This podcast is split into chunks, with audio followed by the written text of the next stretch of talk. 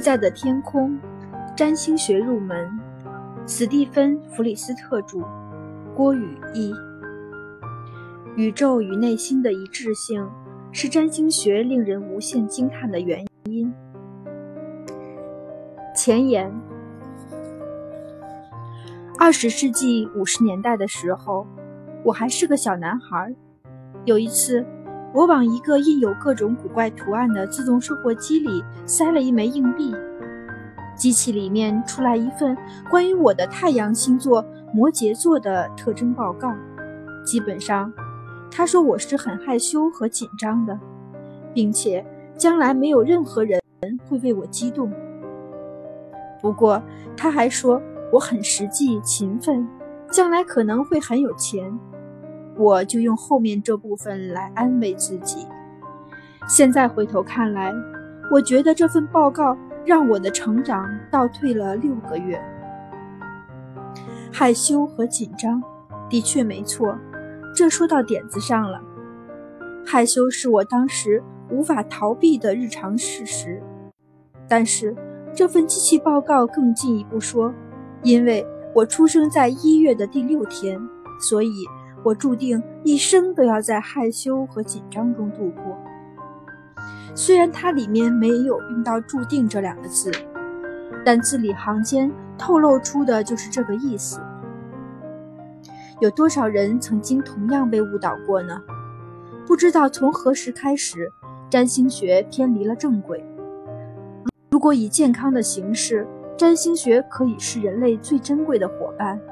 它是最古老的心理治疗术，但是逐渐的帮助别人这个目标被引人惊奇这个欲望所取代了。占星学的确可以让人惊奇，只要给出某个人的生出生日期、时间和地点，任何一个人通过简单学习以后，都已能以较高的准确度描述出那个人的一般特征。也许会有一些误差，但是只有思想最不开明的人才会拒绝承认这种描述的正确性。问题是，在这样的描述中，到底有谁能得到帮助呢？当然不是那个来问的人，因为他已经非常了解自己了。这样的互动，最多不过是让客户感到开心，而占星者自我得到满足。而这样的过程产生的最大坏处，可能是这个人的一些令人别人不快和令自我挫败的部分被禁锢和强化。我当然会优柔寡断，因为我是天秤座的啊。其实占星学可以做比这多的要多。一个人的出生星盘是一个丰富、充满生命的陈述，它充满了洞见。指导和警示，它描述的不是一种静态的宿命，而是一种流动的生命形态，充满了选择和风险。一个好的占星师不仅会让我们感到开心，还会激励我们去过更完整、更自信的生活，让我们获得一种更深的目的感，使我们对惯用的自我安慰的谎言更加警觉。现在，距离我将硬币放到自动售货机里，并了解摩羯座的特征这件事，已经过去很多年了。这些年来，我大部分的时间都在学习占星学，让他来教导我。最开始的时候，书本是我的老师，但是我越研究人，就越发现跟人相比，书死板得多。我在发生改变。但是摩羯座并没有发生改变，看来有什么地方不对，所以我就停止了读书，开始了观察。慢慢的，我意识到，占星为我们带来的不是答案，而是问题，而我们可以给出自己的答案。那些很多世纪以来想要通过我们的出生星盘决定我们行为的占星家们，找错了路。占星学提供的只是地图，如何在地形里航行，则是我们自己的事。几乎每一天，我都要跟一个陌生人坐下来交谈，手里拿着他的出生星盘。这个人和他的星盘合在一块儿，总是会教我们一些新的东西。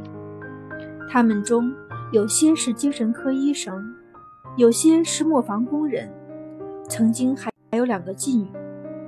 我通过占星学，学会了去看到不同境遇表象下面的共同特征。我认识到这些共同特征中的最普遍的一点，就是每个人都有让我们的生活变得不一样的渴望。我也学会了去帮助人们成长，让他们能够以更快乐的方式来回答自己的问题。成长才是关键，这就是区分真正占星学和算命的地方。一个天秤座可以学习去做决决定。一个摩羯座可以学习去放轻松，发生这样的转变是每一个真正的占星者的目标。而对一个算命先生来说，发生这些转变是令人丢脸的，是他的系统中最不受欢迎的漏洞。需要一种新的占星学吗？也许吧。我们都站在前人的肩膀上。我尊重那些创造了我所从事的这个领域的传统的人，但是这个传统按照现在的样子发展，已经变得阻塞和僵硬。现在，我们已经准备好再向前迈一步，我们准备好去提炼这些符号，让他们看得更清楚，以及更清楚地看到他们与人类体验潮涨潮落之间的和谐了。任何读这本书的人都可以学会使用占星学。虽然真正的技巧需要通过经验来积累，但是一直以来笼罩在这门艺术上的神秘光环不过是一层烟幕。占星学是一门技术，不过它是关于生命的技术。即使是一个刚才还没有听说过摩羯座的人，都已经开始研究这些符号很多年了。他们是人类内在的一部分。我们在这里学习的不过是一门新语言，这门语言的形式可能会有些陌生，但是其背后的含义就像呼吸一样平常。那我们为什么要学习占星学呢？这是因为占星知识加上一些准确的出生星盘，可以极大的提升我们的敏感度。